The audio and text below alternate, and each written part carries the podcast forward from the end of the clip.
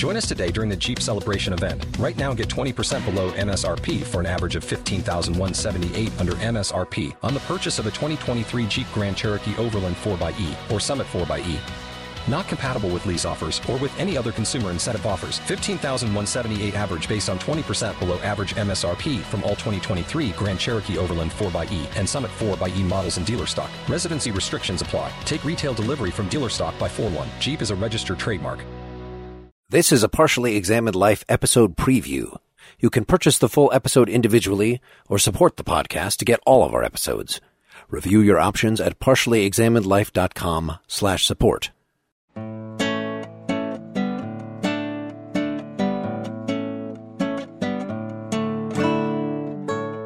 You're listening to The Partially Examined Life, a philosophy podcast by some guys who at one point set on doing philosophy for a living, but then thought better of it.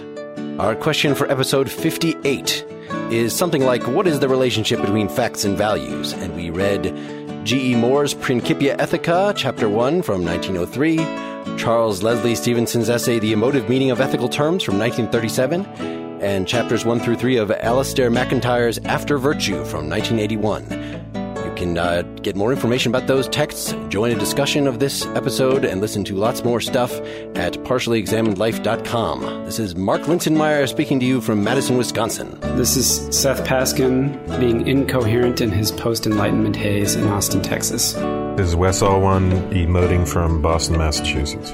This is Dylan Casey, naturally ethical in Middleton, Wisconsin. Very nice. Naturally ethical. I like that. Hey, if you have not looked at the website recently, partiallyexaminedlife.com, it has a huge makeover. It looks awesome. Woo! Woot.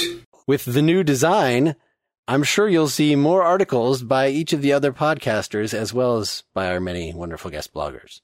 Yes. I've actually been a little bit mad at myself because there have been a couple of good opportunities. This, if you guys paid any attention to this thing with Krauss and his book about um, saying philosophy is dead, yeah, little buzz yeah. thing going. I know this is something that Wes has blogged on a few times of Stephen Hawking and other folks who, you know, it seems like it's usually scientists and they're dissing primarily metaphysics. That if you're going to be figuring out what the nature of space and time are now, yeah, you do science. So philosophy has nothing to say about that. Well, we'll get to that. I mean, we already had the one on physics. There's plenty more that philosophers do have to say on that kind of thing. But it is timely to me as I'm starting to even the stuff we read this week, which is not really ethics. It's meta ethics, right? It's about the foundations of ethics, right? The question I had posed was what's the relationship between facts and values? So it's an ontological question. It's a metaphysical question. What kind of stuff is there in your world that would allow values to be there, that would allow ethics to be possible? Some of the stuff that MacIntyre say was saying, at least when we get a little farther into the book, as we will for next episode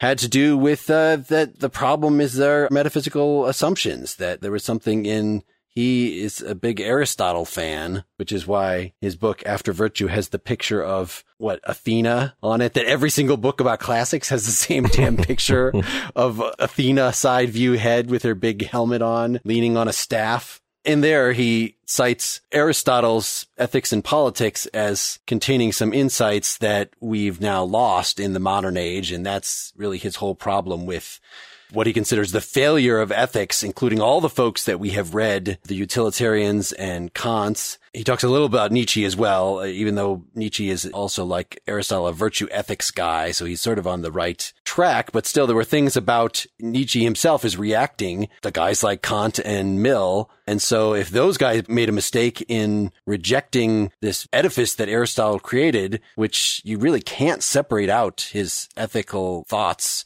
which all have to do with human potential, having a sort of correct way in which to grow. And that is what virtue is.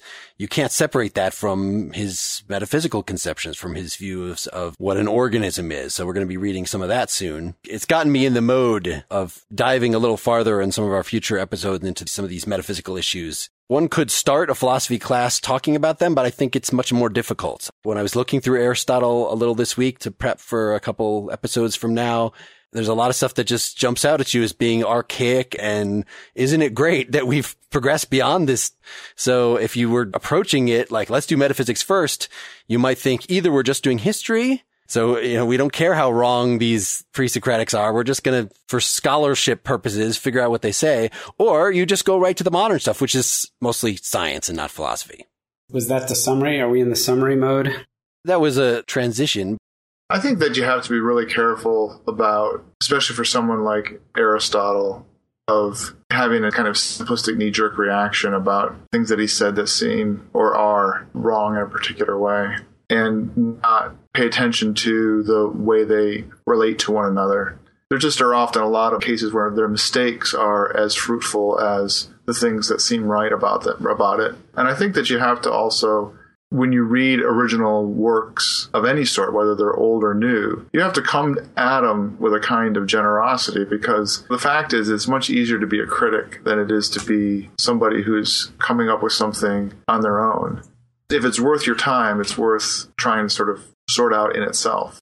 Right. Even if it was just for historical purposes, Aristotle was so influential that, of course, you need to figure out his language in order to understand a lot of stuff that came after. So there's plenty of reasons and we can get into when we actually talk about him. I think we could also have a long discussion about what we mean by for historical purposes. I know that that's a big thread through things. We don't just read Aristotle or the pre-Socratics for historical purposes. There are insights there, and there are still people willing to defend those insights. Well, but even if it is history, I mean, and this is again on topic for MacIntyre. So MacIntyre has an approach that's a little like Foucault's that we read recently, who remember Foucault is actually following in the footsteps of Nietzsche's genealogy of morals, that he's giving this history of the evolution of ethical concepts when we set up this episode, his was the book we wanted to read, which is why we're doing a little bit of it this time. In the next episode, we're actually going to get to his positive account of how he thinks Aristotle can be revived for the modern world. But today is kind of the negative. And when we got into it, I felt like his method is very broad strokes, kind of like us discussing some of these figures where he maybe pulls out a quote or two, but in one chapter is taking three or four figures and talking about the historical progression between them and sort of what that means for, in this case, the breakdown of traditional moral vocabularies and why things don't make sense now, why uh, we're in the situation we are now where everything is driven toward relativism or nihilism or the kind of moral debates that we see now. So he, for one, sees going through the history as not only a part of diagnosing the problem like that, but also in coming up with the solution. So the second part of the book, you know, he goes through Homeric virtues and then virtues as Aristotle considered them and the other Greeks considered them. And then in the Middle Ages and gets the whole picture out there and seems to think that knowing that story then puts you in a great position to actually, you know, it's not even just a matter of we can learn from the various insights that were sprinkled through the past to then come up with a good theory now, but a theory that disregards the history, that disregards the genesis, I think he thinks is a fundamental philosophical mistake. And that was the connection that we had mentioned between him and Wittgenstein, who was somebody he was very aware of. And he thinks that the discussion of some of this history can tell us how and why some of these people were wrong. So, for instance, with Moore, for Moore's most fundamental argument, he just says it's obviously wrong and doesn't really give a philosophical argument. yes. So that forced us to have to put some of that into the syllabus here. So either what he has to say in the second half of the book is so exciting, we should just skip what we read for, or perhaps we should explain why we read the first chapter of Principia Ethica and that ridiculous article by Stevenson in order to set up MacIntyre's sweeping and devastating critique of 20th century moral philosophy. Maybe we could give a very brief overview of what we read in these three chapters of MacIntyre and then dovetail into more detailed conversations of the Stevenson and Moore readings. I was thinking you could probably summarize the two articles pretty quickly before you did that, but I want to get at why we were motivated to read those Moore and okay, all right, Stevenson articles, which is so MacIntyre's argument is that there's this grave disorder in modern moral language that basically we use moral language, but there's no substance to it. And he wants to give a history of why this is so. His big argument is going to be that something called emotivism has taken over and is culturally accepted and implicit in a lot of moral theories, even though the proponents of those theories don't realize it. The emotivist idea under MacIntyre's summary is just that evaluative expressions, including moral judgments, are not descriptive statements that have truth values. They're not about the world in any way. They're really prescriptive or they're a way of endorsing something or saying, I like this and you should too, or not you should too, but more like an imperative. You like this too. So what's interesting is that he's going to trace this to G. Moore's notion that the good is this indefinable non natural property, which is sort of an extension of what we've discussed with Hume, where Moore's basic argument is that evaluative judgments or our concept of the good can't be reduced to any descriptive statements about the natural world, including, for instance, we can't just say that the good is the pleasant. So the way the pleasant is this natural term, or that the good is the welfare of the greatest number, as in utilitarianism or something like that. Moore gives an argument for that, which we'll discuss. But MacIntyre's idea is that because Moore's argument was generally accepted, people sort of lost faith that there was any legitimacy to moral language. So Moore is a moral realist. He believes that ethical judgments have truth values and that they say something about the world. But to some, his theory will seem to demand so much that we believe in these non-natural properties that we might just become skeptics altogether about moral language and say, well, it really isn't about the world and moral judgments really don't have truth values. They're not descriptive. They're just about our preferences in some sense. And so that's the connection between Moore and emotivism that MacIntyre sketches. It's called emotivism because, as Stevenson puts it, a moral statement is really an attempt to convince the other person to agree with your point of view about what is good. It's not about your intuition that a thing is good, it's that moral or ethical statements are intended to change other people's opinions or elicit reactions from them. And that's why you distinguish yeah. it from intuitionism moral judgments are something like expressions of emotion, even though they're not exactly that. Right. It's not just that I have an opinion about some matter of fact in the world and I'm trying to convince you of it. And so they're persuasive in that way. It's that they're not about something in the world at all. They're really about my own feelings about this and I want to spread that to you. And so the closest, if we're going to translate this is good into something else, it's something like we like this but that's not going to capture it because why is that supposed to persuade me? So it's got this subtle emotional connotation. It's like anything you call good is going to sound nice. It's like calling something murder as opposed to killing that murder has this evaluative component built into it. So the word good is different than saying I like it or we like it, in which case, well, fine, you like it. I don't give a crap. No, it's trying to snare you in as well. So it would be a statement of value, but that has utterly no correspondence I guess, with the world, or maybe better, it has only correspondence with your idiosyncratic opinion. Well, your feelings, yes.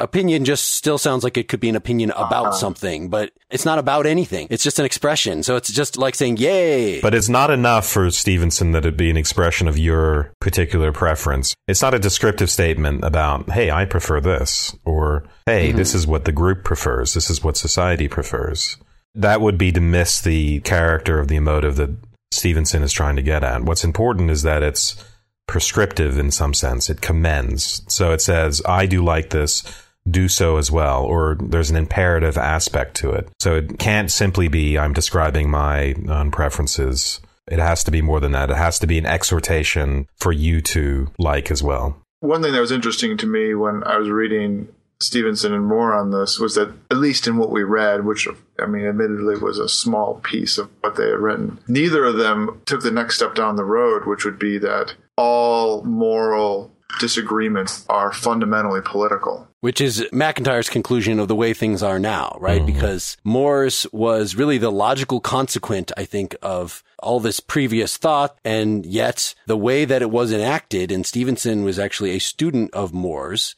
that the negative story, why pleasure can't be good, why whatever the categorical imperative is can't accurately represent morality. Those things, the negative things, Moore was on the money on, according to MacIntyre. But then when Moore actually tried to say positive things, he's just pulling it out of his ass. He's just using the worst kind of intuitionism because that's all that's left. If you think that the good is just this undefinable thing that can't be argued for in terms of people's purposes or desires or anything like that, then it's just, well, when I sit back and I think about what I think is really good, well, this is what I come up with. And not surprisingly, people's opinions differ on that kind of thing. And the way that the students of Moore, according to MacIntyre, when they would lecture on this, it was very much they would use their own strong personalities to put forward what they thought was in proceeding with Moore's project of actually spelling out what the good things are now that Moore has done the work of defining the good, or rather saying it's indefinable, that they were emoting. So Stevenson was giving an accurate description of what Moore and his students were doing.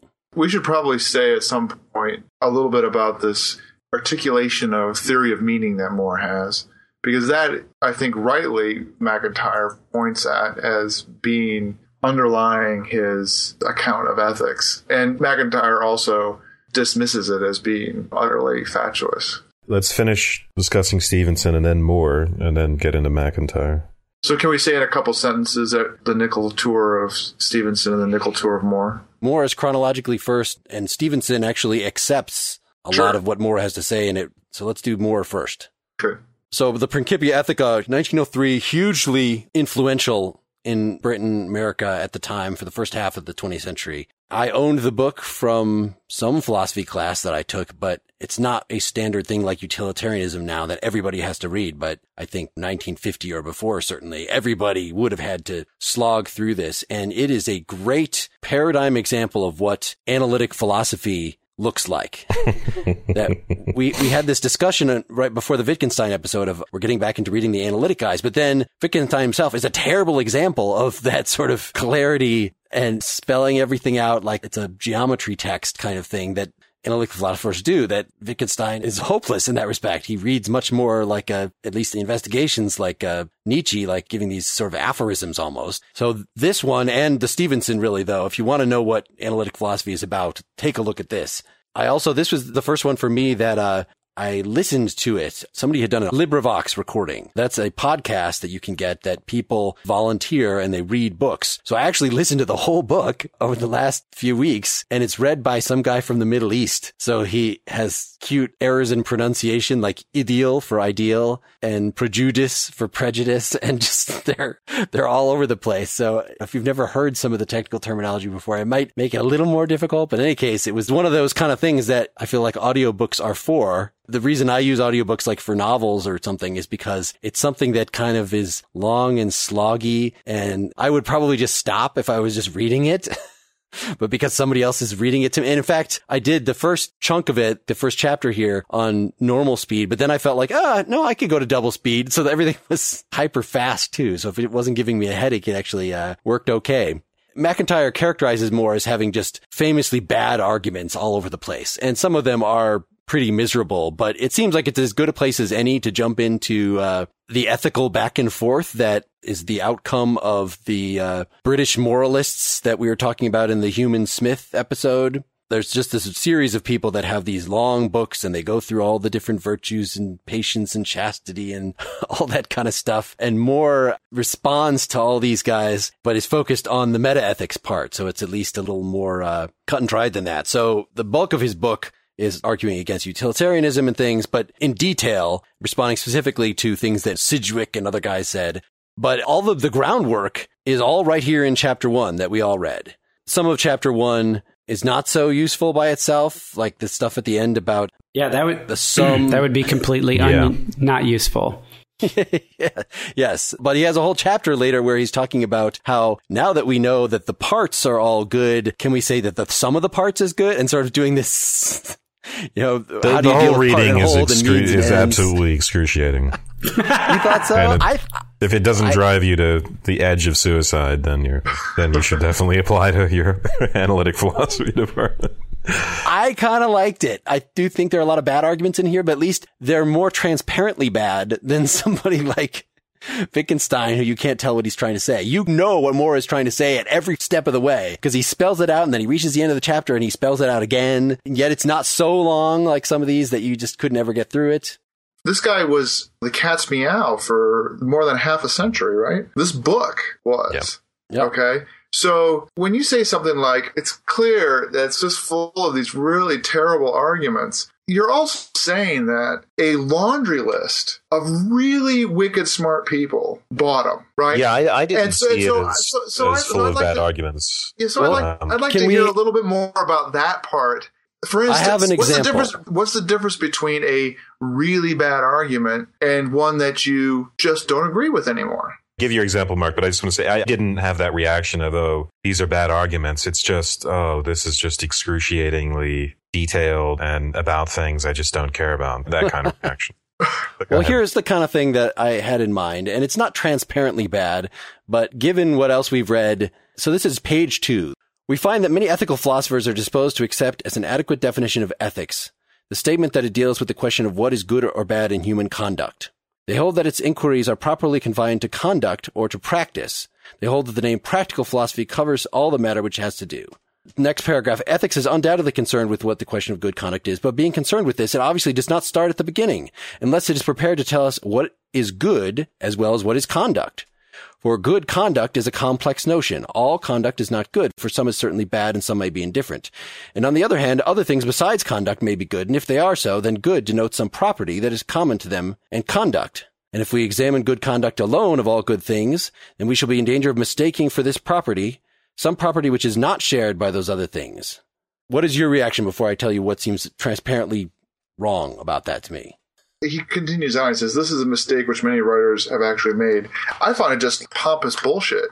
Every philosopher through the ages goes around saying, Well, you know, they really don't understand what they're saying. I mean, this is the same argument that Socrates makes, you know. and in that way it's tiresome. And the fact that you that you would have a whole section of your book saying, Well, it's really because they don't really understand their terms and they make this mistake all the time. And now, because I'm such a smart guy and I really know what's going on, that I'm not going to make that mistake. It's both a tired technique to me and one that doesn't seem to really take me as a reader seriously. But it's not just a pompous introduction. He is established right there, he thinks, in Yeah. those two sentences, that consequentialism is the way to approach ethics. And the way we had presented ethics in our earlier podcast is some people doing ethics are consequentialists. They start with what the good is. Some are deontologists. They start with what the right is. Some are virtue ethicists. They start with virtue. He's just saying, look, obviously, because good conduct is a compound noun, Yes. then obviously good and conduct are not the same thing. He's pointing at a verbal thing and saying that indicates directly what the root of the matter is. And he then uses that as a bedrock principle for a whole chapter later. He dismisses rule based approaches because obviously the best rules are going to be the ones that'll produce the best outcomes most of the time. But since we can't know all the circumstances, they're at best going to be probabilistic. So anything like Kant's ethics is just out the window. Likewise, virtues. Virtue is really just whatever it is, the qualities that make us more likely to produce the most good. Those are definitional, even though he takes himself to look how careful I'm being. I'm parsing all the notions here. And yet he just makes this stupid mistake, which, you know, maybe this is just historical hindsight. The fact that we read the Saussure and things and say, oh, well, maybe in our language, good conduct is two words, but maybe in another language, it's just je, it's just one thing. And actually parsing them apart, you wouldn't talk about ice cream as also being good. You would call it something else. Good conduct is moral goodness, and that is a single irreducible term. Not that I want to jump ahead, but MacIntyre at least makes the effort to explain why this had such an impact. Page 16 of After Virtue. This is great silliness, of course, and he's talking about Moore's argument for good being indefinable, but it is the great silliness of highly intelligent and perceptive people. It is therefore worth asking if we can discern any clues as to why they accepted Moore's naive and complacent apocalypticism. One suggests itself. It is that the group who were to become Bloomsbury had already accepted the values of Moore's sixth chapter, but could not accept these as merely their own personal preferences. They felt the need to find objective and impersonal justification for rejecting all claims except those of personal intercourse and of those of the beautiful. MacIntyre, prior to this, talks about the prioritization of the aesthetic at some point, so that's what he's referring to there. He says, What specifically were they rejecting? Not, in fact, the doctrines of Plato or St. Paul or any of the other great names in Woolf's or Strachey's Catalogue of Deliverance, but those names as symbols of the culture of the late 19th century. So, what he's basically saying is Moore provided a justification and maybe an articulation of something that was in the air at the time, which was a desire to break from a certain kind of tradition, whatever that tradition was, you know, the Enlightenment, the classical tradition, what have you, and proclaim a new era that fit their cultural and aesthetic model. MacIntyre saying that because, of course, he's going to later argue that you can't divorce the language of morality from historical context. And so this movement really set the stage for this 20th century abuse and misuse of terms, the language of morality, sort of abstracted from context. So we've talked about it numerous times on this podcast where we read what are they called neologisms of these philosophers making ridiculous claims about other races and and you know mm-hmm. bile if we read Galen today, right, we'd all be laughing hysterically, I suppose. But it's indicative of something in the historical context, and that's the point that MacIntyre wants to make about it. Well, Moore is there is an argument that is still taken seriously, and that is his naturalistic fallacy and open question argument. We get a little bit of it in that first chapter, I think. Moore is not just an anachronism, and I think it bothers me that MacIntyre doesn't really argue against Moore and just dismisses him because it's an argument that was taken very seriously and argued about in great detail, and it's not so easy to dismiss, I think. There's some important ways it seems to me that MacIntyre, at least practically, agrees with Moore. Should we give a little summary of what Moore's naturalistic fallacy thing? Have we clearly stated what Moore's position is? Let's do that. So the good is indefinable, right? Well, let's not just say the good is indefinable because that's kind of a consequence, I think. Oh, okay. I mean, Moore's idea is that in the tradition of ethics, people have been trying to define the good in terms of some sort of natural quality, say pleasant or the greatest happiness for the greatest number or something like that. And his idea is that that's a fallacy. So, for instance, even if it were true that all pleasant things are good, that doesn't mean that the properties of good and pleasant are identical to each other. That's the fallacy. He thinks that they can't be identical because anytime you grant something that these properties, let's say, are coextensive, that you found something where in every case, anything that is pleasant is also good. And you can still wonder whether being pleasant is the same thing as being good. You could still question that. And that questioning wouldn't mean that you're just simply incompetent with the concepts. That's a crucial step, meaning I can know how to use good and I can know how to use the word pleasant and still wonder if they're the same thing. I think it's important to say why he wants to cast this as a theory of the meaning of the word good, because the counter that everybody gives is what if it's not a theory of meaning? What if it's about the nature of the good? But the people that he's reacting to, like Mill, did consider that the way we use the good in normal speech might be a little confused, but the project of Mill and many others was to systematize our common sense right? So both Mill and Kant at the end of the day said, all I'm really expressing is just what common sense tells us. It's just that common sense doesn't think in this sophisticated and universal way. And now that we've codified it, now that we can clean up the imperfections. So it really was supposed to be getting at the underlying linguistic meaning of what good or right is. It's just that, again, it's a corrective meaning. It's not just saying what the many think about it. It's improving upon it. Right. It's a conceptual analysis, let's say. Yes. So that's very different than what, say, a scientist is doing. Like, what is water really? I'm going to examine it and find the molecular structure. And that's never been what philosophers have been trying to do with the good. It's always been some kind of conceptual analysis because it's our concept. We use it. You know, we, we, I don't know what the correlation is for water. I mean, you could say like, what is the essence of, you know, like the commercial, the essence of shaving? What is the essence of water? It's cool and refreshing. And you could write a poem to express the essence of water. In that sense, you'd be a mm-hmm. conceptual analysis of water, but it's so obvious that that's different than what the scientist is doing.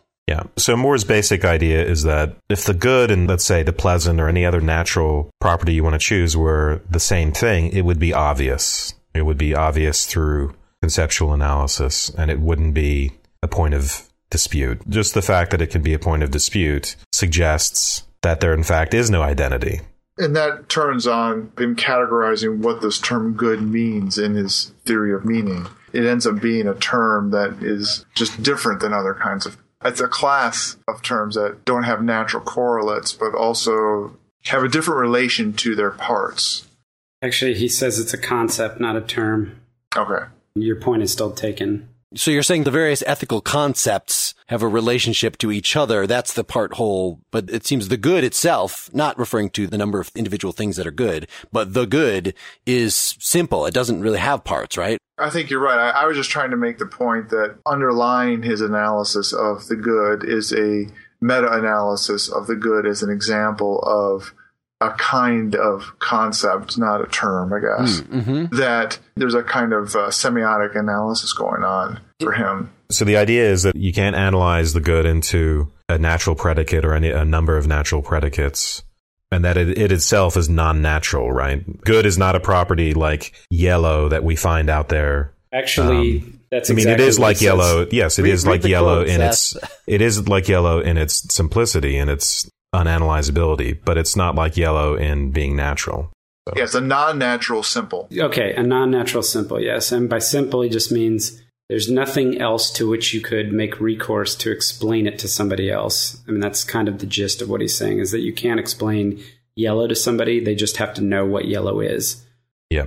But the key there, right, is that yellow or chocolate or other simples have sensory correlates that you can appeal to a kind of pointing. He doesn't say it this way, but you can appeal to a kind of pointing that would be characteristic of natural science and say, well, look, this is what I mean by yellow and show, hold an example out and everybody can stand around and look at it.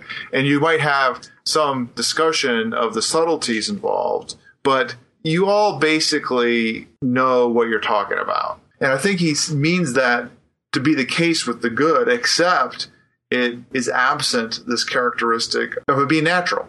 Thanks for listening to this episode preview. You can purchase a full episode at our store page, get it by supporting us through Patreon, or become a partially examined life citizen. We provide supporters with ad free access to our full catalog, including new exclusive content. Configure our citizen feed to get it all beamed straight to your Apple or Android device. Learn more at partiallyexaminedlife.com slash support.